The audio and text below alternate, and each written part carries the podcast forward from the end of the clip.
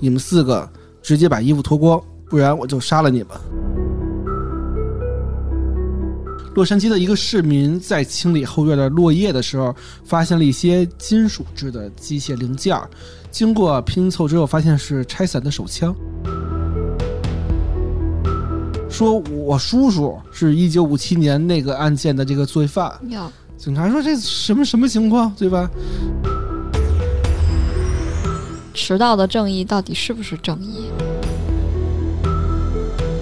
这种判决对他的影响，或者说对社会的影响，是否是良性的？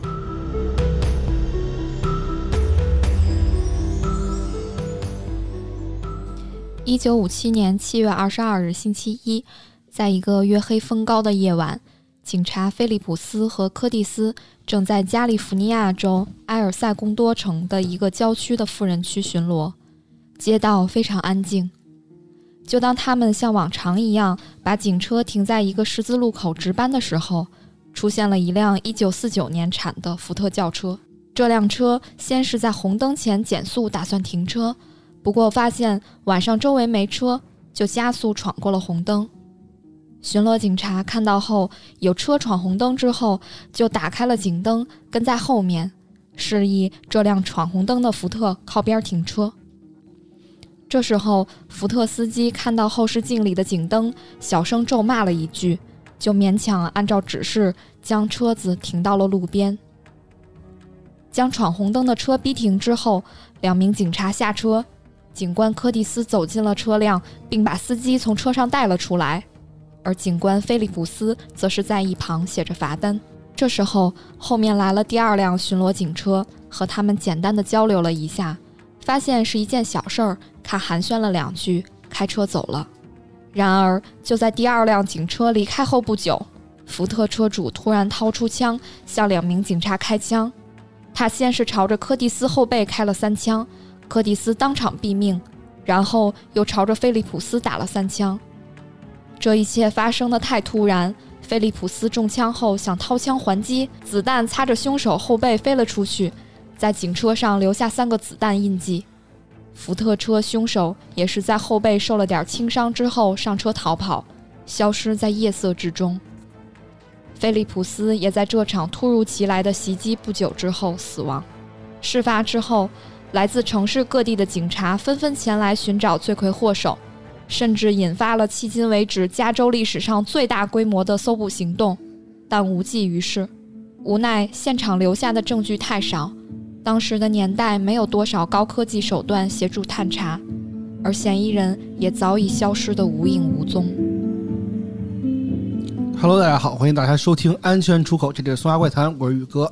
我是毛毛，哎，我是 Lilian，我是老魏，哎，这是我们全新的组合啊，这个新调配了一期节目啊，这是《安全出口》的，而且我们呢尝试了前面由这个毛毛来带队去把我们的故事先进行一个陈述，然后后面我们再详细的解释这个故事到底是怎么发生的。其实啊，这个这宗案件悬了四十五年之后，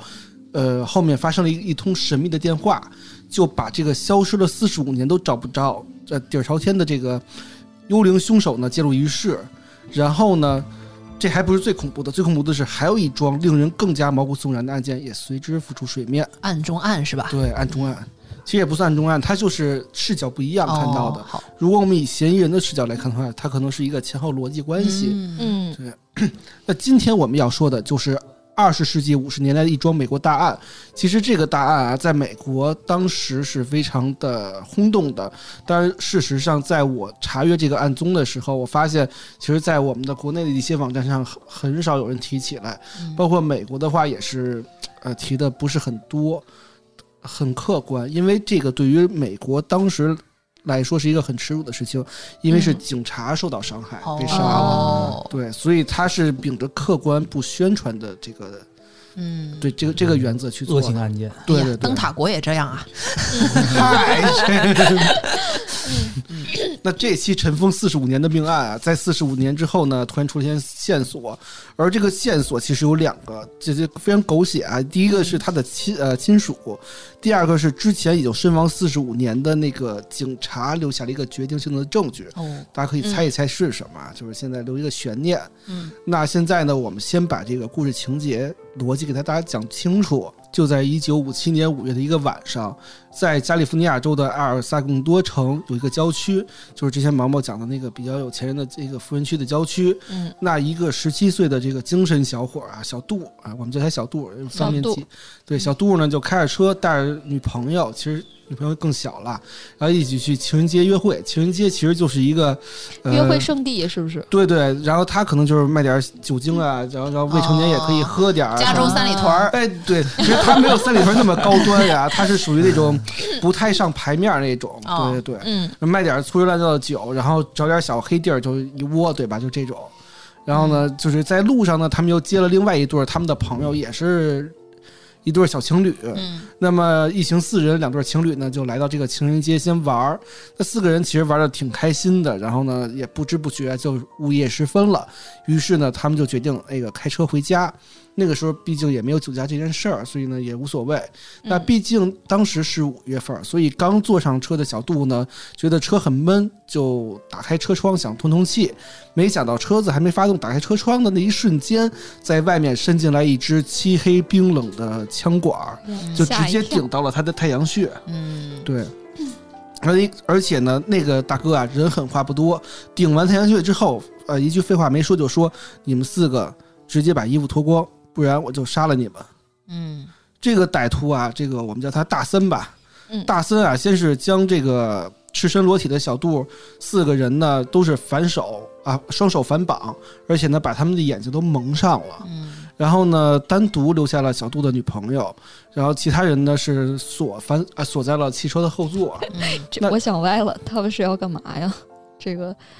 留下小杜的女朋友，你呃，没想，歪啊？没想歪 是是这样，就是大森就是看上了小杜的女朋友，天啊哪，对，就把她给侮辱了，太可怕了，对就在车里，对，嗯在车外吧，车外嗯车仨人外锁锁在仨车人的，锁对在车哦里，对对对车对，应该没那么大，哦，我哎以为对是要在车里，嗯，嗯，不是不是不是，啊那你想的太 歪了，他最开始细节目的不就重我是要我打岔了，我打对岔了他，的目的就是强奸，是 吧？对对对，他目的就是强奸。嗯，因为这几个人其实还是孩子嘛，所以也没嗯多少钱，他们只是来找个乐子嘛。哦，对天哪，嗯，然后呢，其实小杜一行四人，其实他十七岁还没成年，嗯哎这种孩子其实就只能是一看就一大壮，然后拿一枪对，当时就怂了，嗯太就吓人了，对就是高中说生嘛，就是，对。其实他们只能说的就是你别杀我，大哥大哥，你别杀我嗯们都行，对吧？对吧？嗯求求你了，对吧？嗯那其实这种情况下。也不知道是良心发现还是这个，呃，当时其实警方这个离警方不远，而且这是富人区。你嗯知道美国的富人区，它是属于那种越越有钱，所以警察越多嘛。嗯，对恨不得最有钱的人，可能每个路口都有好几个警察在嗯呃蹲坑儿，对吧？蹲蹲点儿，可蹲点儿。然后呢，所以呢，大森其实没有杀人灭口，他只是守完之后就把四个人丢在荒野，驾车离去了。那当时也是因为太黑太害怕了，所以四个人呢谁都没有看清楚大森的长相。在逃离的路上啊，大森就连闯红绿灯儿，然后引起了附近巡逻的两名警察，就是之前毛毛讲的柯蒂斯跟菲利普斯的注意。那菲利普斯呢，先是截停了这辆车，示意柯蒂斯呢把车主带下车。嗯嗯这个时候他其实是在旁边写这个违章记录的嘛，哎对，呃，开罚单。然后呢，更令人非常遗憾的是什么呀？就是当时毛也说了，是当时旁边有一辆车从旁边经过，跟他们寒暄了一句。其实这个时候如果晚走，开完罚单把车放走之后，其实这两个人的性命就嗯可能不会惨死在这个这个大太巧了大就都差这么一会儿，对对，都对太就差巧不多了，一切都，对对对对对。呃，面对闯红灯的司机啊，其实菲利普斯的警官也是简单的询问批评，其实他就是想说，哎，你别下回别弄了，嗯对吧？然后你我给你写完你就走吧，你该叫罚单罚单人就罚警单。察就看见他闯红灯了，没对啊看见前边的事儿。对，啊但是大森不一样，他刚犯完事儿，而心且嗯虚，对，哦而且他其实开的是这个小杜的车呀，哦，他他车对啊他是偷的在车啊外头哦对啊对对对对哦所以哦他就是心虚。你说你要给我开罚单，如果你一查这车车不是他的，对呀、啊对那嗯不是更更完蛋吗？嗯所以他慌乱之下，因为那个当时呃警那个柯蒂斯是背对着他弄的，所以其实他先先朝了柯蒂斯开了三枪，嗯因为是后背，所以打心脏了，所以柯蒂斯是当场毙命。然后菲利普斯这时候从兜里再开再拿出枪开枪的时候，其实。歹徒已经是大森，已经是可以预料到了，所以三枪全部都钉在了那个警车上。嗯就呃有一枪稍微近一点，就是蹭着后背，其实蹭破了点皮儿。然后这个时候呢，这个达森反击了三枪，然后把这个菲利普斯也干死了。嗯之后就是连忙就是逃跑了。其实这个时候，这个其实也就过了一分半。嗯那个时候其实。呃，柯蒂斯已经死了，菲利普斯在在流血。嗯然后这个时候，其实那个第二辆车已经收到了，说之前那那辆车那个两个警察是快死了，然后中枪有枪击了，然后赶紧回去支援。然后他们当时也非常后悔，因为如果晚走点儿，这两个人就不会死。其实到现场之后，这两个人已经是完全完全断气儿了对，已经断气儿了。因为毕竟是打后背三枪嘛，对对对对，就是、嗯就非常直接，也哦他非常狠。他只能当时当场，然后那个没去当抢场救毙。命就不错了。对，有一个对当场毙命，另外一个 是就是坚持不了一分钟也死了，因为距离非常近。嗯你说你说旁边给你写一个交警给你写一罚单，能有多远距离？还是在人家没有准备下，嗯对吧？啊所以其实当场就殉职了。嗯这个事情最重要的是，就是洛杉矶本来就是一个比较有这个治安的地方，而且呢，警察也是非常那什么的，然后还是一富人区。你说造成这么大影响，还死的是警察，嗯所以当时警察是非常的团结的，就说了说我们一定要把这人给翻出来，对吧？然后，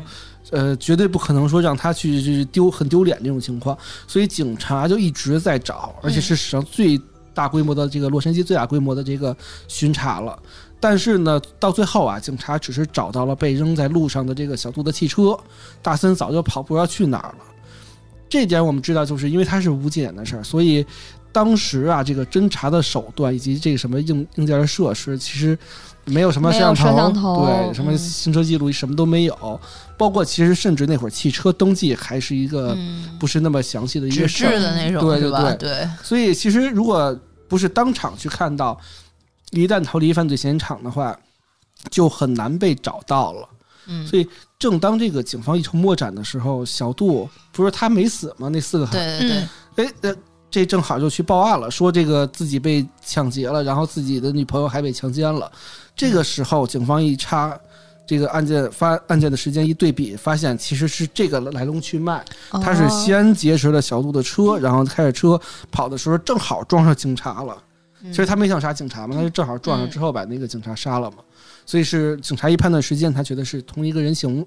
所为，对吧？嗯那小杜这个四个人其实就是最直接的目击证人了。并案侦查了。对对对，嗯但是小杜就是说，当晚其实又害怕，又是孩子嘛，他看都不敢看对方，对吧？所以没看清楚罪犯的五官长相，但是其实对大概的体征特征啊有一个印象吧，算是。他说这个罪犯大森是一个白人的一个青年，嗯身高在幺八零左右，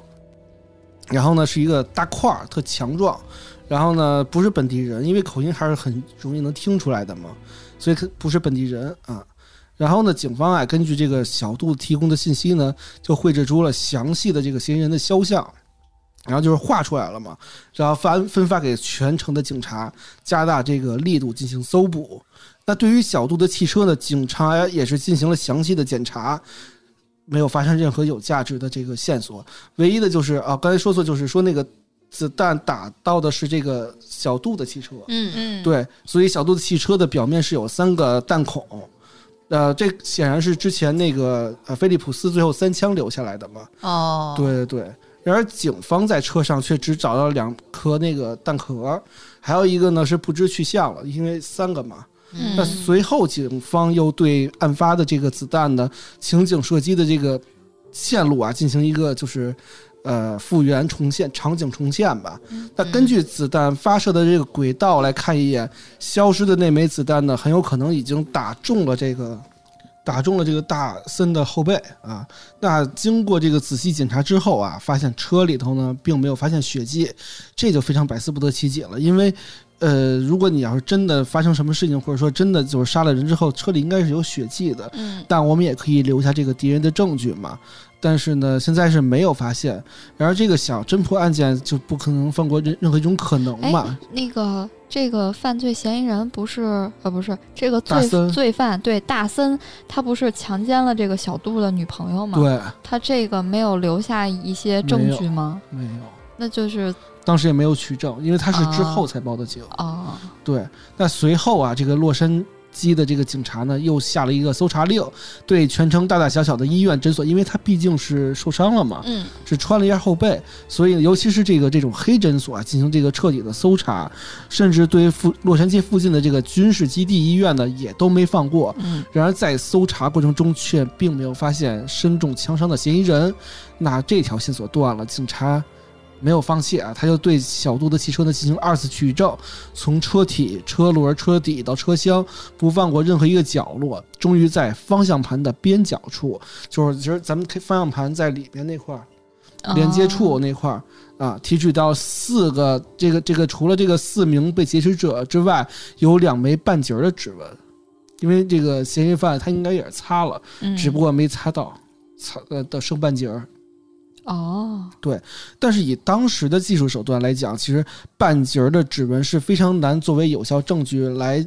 确认对比的，将这两枚半截儿的指纹进行了仔细的对比之后，警察发现他们实际上是来自于同一个人的左手的大拇哥的那一就半是儿。这个大森的呗。对大森是大不拇哥是的一半儿的这个指纹。啊，对，那经过合并之后呢，其实是上一半儿跟下一半儿合并之后呢，就成一个完整的指纹了， 这就非常巧。哦，这就拼上了。对拼上了，那也许是这个警方掌控的这个能证明罪犯的唯一身份就是这个指纹了。嗯对，那有了指纹证据啊，这个警方也是非常吃一大振嘛，因为他也是终终于不是没有着落了，因为找了这么半天嘛，对吧？又展开了这个指纹搜查，因为他也是铁了心，真的是想对想为这个就是警察殉职的警察去报仇，所以他们找出了一些有前科的，然后包括一些相关人员，把他们的指纹跟这个唯一找到了一个大姆的指纹进行一个对比排查。那这个工作持续了很多很多年，都没有得到有效的线索，还是没有找到凶手。这个大海捞针呢，这个对对对，哎，这个拍个手，然后莉莉安跟老魏就没了，然后再转换一下，老段就来了。你说哎这个呀这，对呀，这听众们听到这儿怎么没发现老 老段这期不在啊？对是对吧对，啊其实我们转换了一下这个身份，其实是都是一个人啊。我他们们时仨，光嗯对我我我可以一个分俩啊，对对时空穿越一下。对，实际上是刚才丽艳老魏，然后他们俩出去不知道干不是嘛去，了。其实一开始是我用的他俩的嗓音。对对对对嗯对，好然后，继现续在吧。把嗯老老老老段换过来啊，把嗯老段换过来。对，然后这个工作持续了很多年，没有找到凶手嘛。那时间慢慢的就来到了一九六零年，洛杉矶的一个市民在清理后院的落叶的时候，发现了一些金属制的机械零件儿。经过拼凑之后，发现是拆散的手枪。这三年后了吧？对，是不是三年之后了。这扫的还挺仔细的啊。对对对，嗯其实就是可能会翻新一个院儿嘛，就是翻新后院儿。嗯是不是别人扔他们家院子里了呢？我猜就是这个大崩的森吧把这个手枪给拆了，啊，然后呢拆成散件之后随手一丢。那这市民是不是有点可疑啊？是不是达森的朋友或者怎么着？热心市民是吧？有可能嗯不，我觉得应该是这个大森就随手扔进这个废弃的院子了，对对然后结果院子又被人买了。嗯，然后在翻新的时候发现，哎，怎么有这么东西，就报警嗯了。那这零件上有指纹吗？呃，是这样，就是他家，而且而且还有一点是什么呢？就是他这个发现地方这个家呀，距离这个袭警杀人的案发地其实不远，啊啊，，所以他才会立刻报警说明情况的。那警察呢，也是将手枪零件带回来，组装复原之后，发现哎，正是这一把左轮手枪，与案件中呃嫌犯使用的大森用的这个型号啊一致。嗯，那经过分析，就是像刚才毛毛所说的，他就是跑的时候把左轮手枪都拆了，拆散之后就随手一扔啊，扔到这院儿里头了。那随后，警察也是通过查询这个手枪，因为当时卖枪是有编码的嘛，嗯制作枪的时候，发现这把枪是在这个路易斯安那州的一个枪械商店去售出的。嗯哎，当时购买记录人叫做乔治·威尔逊，还有他的亲笔签名，这个购买人的。嗯那通通过调查，这个整个美国内所有同名的人，乔叫乔治·威尔逊的，却没有一个与这个犯罪特征相符的。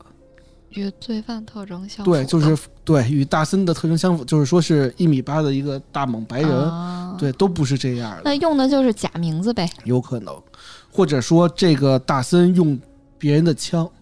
哦，对，也有可能。有道对理。他没准想着从别别的地方，从一个叫做乔治·威尔逊的这个人手里去黑市买的，或者说是抢了别人的枪，捡的，对，或者嗯偷了别人的枪都有可能，对。而且当时也没有联网，包括现在美国也没有所谓的身份证，哦，对他都是用他的驾照做这个什么的。那这枪店老板没去指一下、认一下，看看是不是是哪位买的？这么多叫乔治·威尔逊那那太多了，不可这都能过挨了个去。三年了，对，嗯，啊，嗯，行吧，线索呢也是再次中断了，而且过了这个案件过了三年，这买枪就不知道多长时间了，那嗯，那么多他都不知道乔治·威尔逊是谁了。看看监控什么那当时肯定是不可嗯当能时没有有啊监控对呀，对，的啊，嗯，那说到这儿的时候，线索也是再次中断了。那随着时间一天天过去啊，没有新的线索出现，这个案件就令人成为这个令人非常遗憾的悬案了。就算洛杉矶警察就是把洛杉矶翻了个底儿朝天，也嗯，再也没有过后续。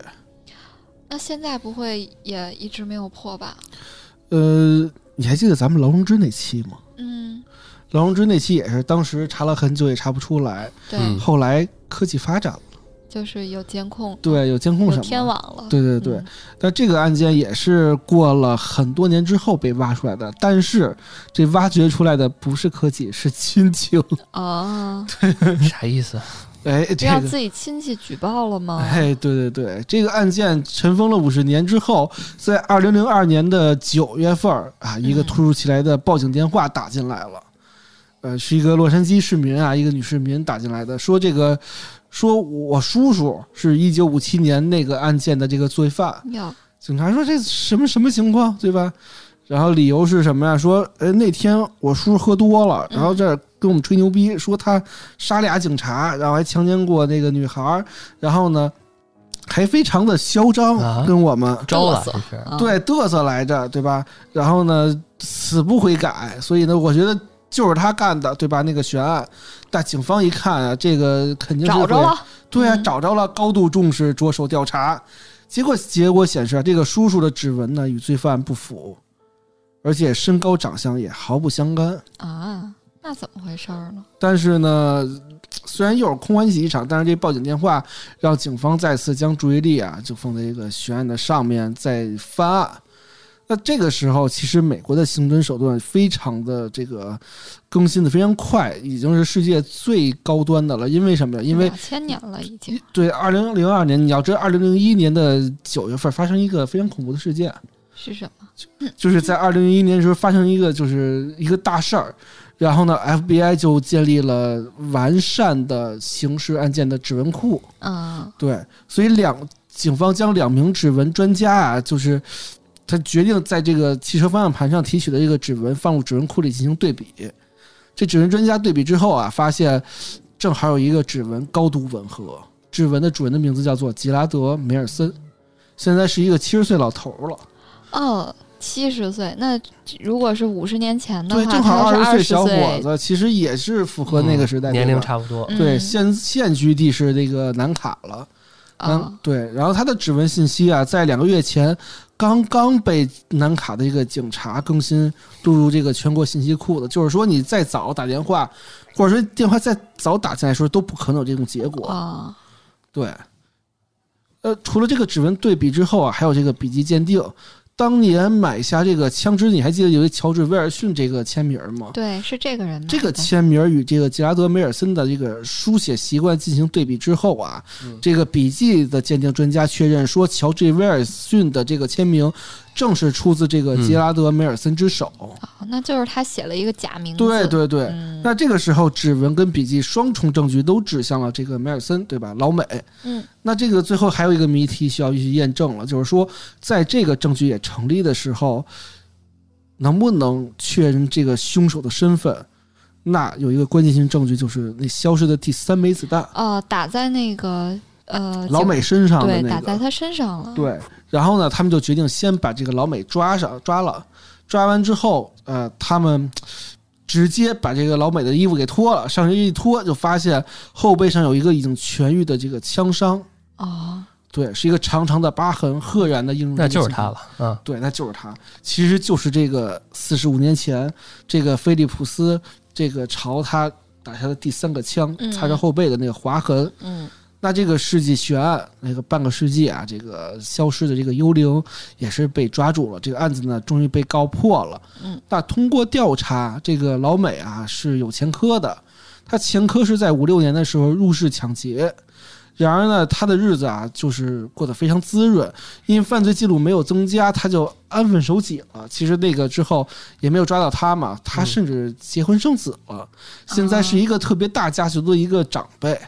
他哦还是说过大日子家族，对嗯，是一老尖儿了。你说这个，嗯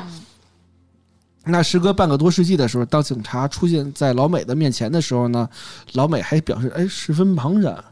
怎么回事儿嗯，啊不？知道啊，对吧？你这跟我有什么关系？而且我在南卡呢，跟你这洛杉矶似的， 是不是有点儿那个老年痴呆了？已经七十岁，反正已经是可以装到孙子快到了坎儿了 啊！嗯，对。但是在后来法庭审理的时候呢，其实他也是一直在狡辩啊，说自己不知道啊，然后呢太久远了，记不住了，我痴呆了，对吧？老嗯老段说的，我嗯年纪大了，我什么都记不住了，对吧？就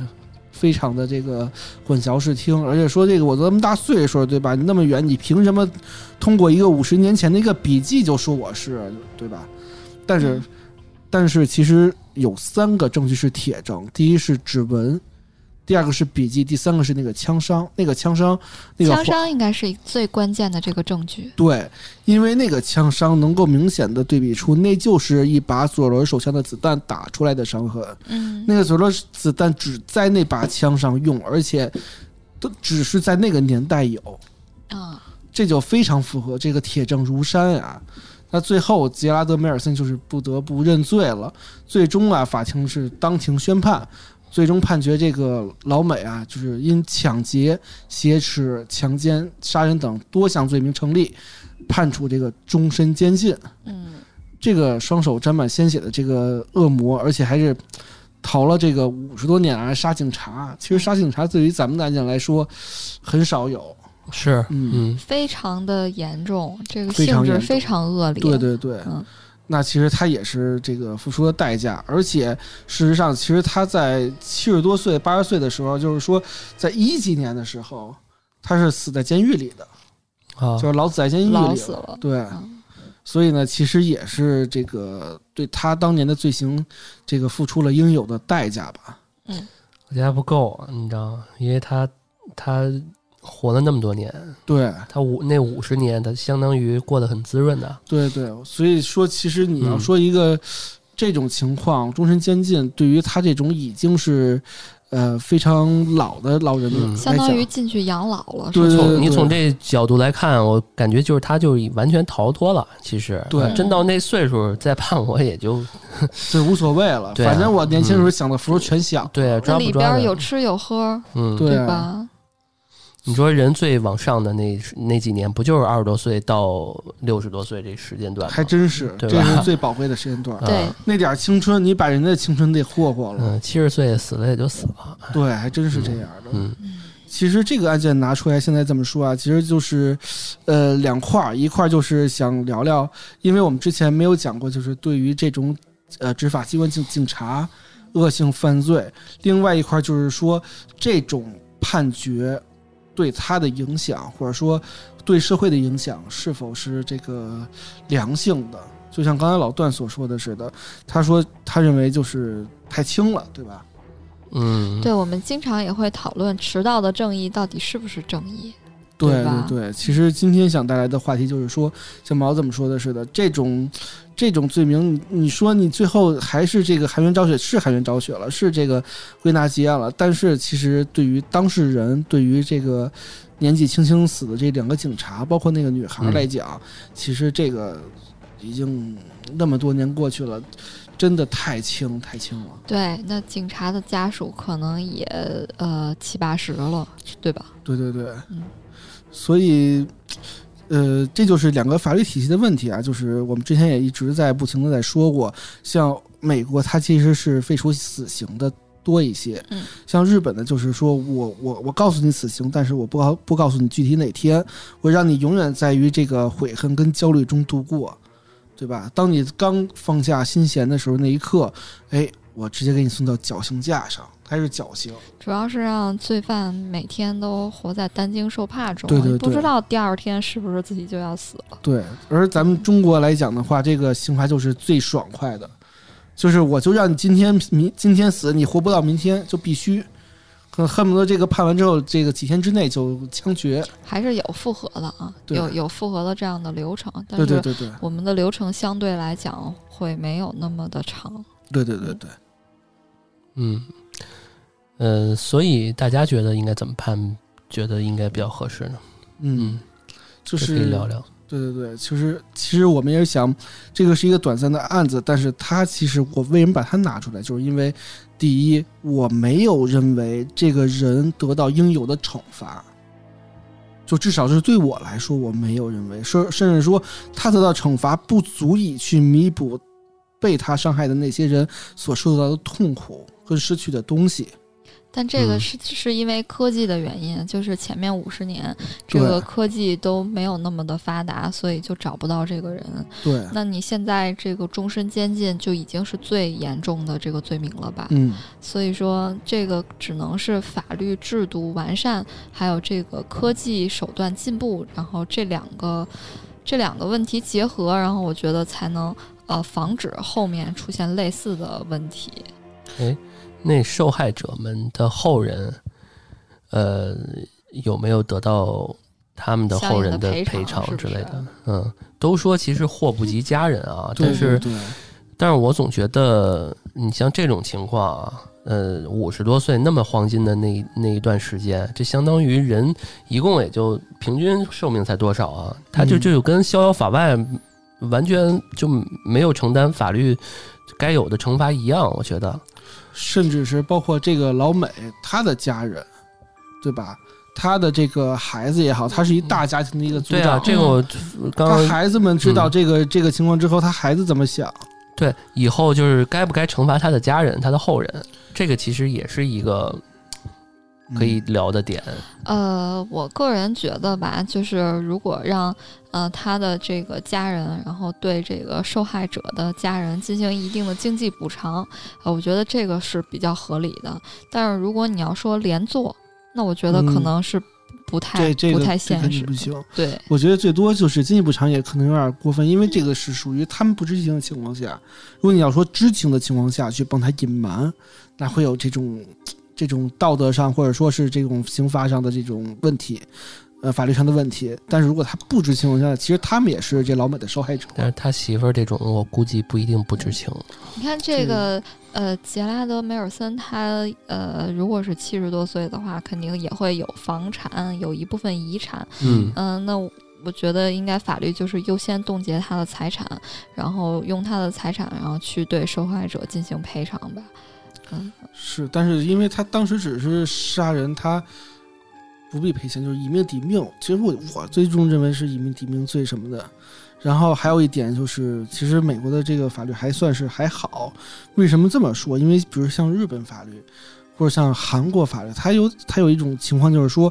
呃，如果这个杀人我有追捕令嘛，逮捕令，嗯如果在逮捕令一般都是二十年或者十几年到二十年之间，这个时间内，我如果逮捕令没有抓到你，那就失效了。嗯，而且那个像像日本会有一个叫疑罪从无，然后呢，还有一个就是说，如果我起诉你一次，我没有抓到你之后，我以后也再不再也不能找你了。嗯，嗯，所以说就有是效说，的什么诉讼期嘛，对对对就有是效跟诉讼那期个《杀人回忆》里边对那对个对，但一是样的。呃，但是因为因为咱们也会有很就是很多那个也不是很多吧，呃，比较知名的有几个大案悬嗯案过了很多年、还是没有破，呃，这种的话，我们国家就已经明确说了，这种案呃子、这个多少年都查到底，对，嗯、对它是不会这个这个有期呃限的。对追诉期它是不会失效的。对对对对，所以这个我觉得多少也算是对这个受害者的一种交代吧。对，对这才叫正我们起码义是虽迟但到哈。我们是有这样的一个态度，嗯嗯，那好吧，那今天这期就这样。然后，其实我们的听众如果想想参与一下，就是今天我们抛出来的问题，可以呃关注我们的公众号，叫做“安全传达室”，然后加入我们的微信群，跟我们一起互动，去聊一聊这个案件，然后再说一说你想听什么样的案件啊？也欢迎大家在评论区留言啊。哎，对对对，嗯、今天就到这儿吧。感谢大家收听《安全出口》，这里是《苏话怪谈》，我是宇哥，我是毛毛，我是老段，哎，咱们下期再见。拜嗯拜。拜拜。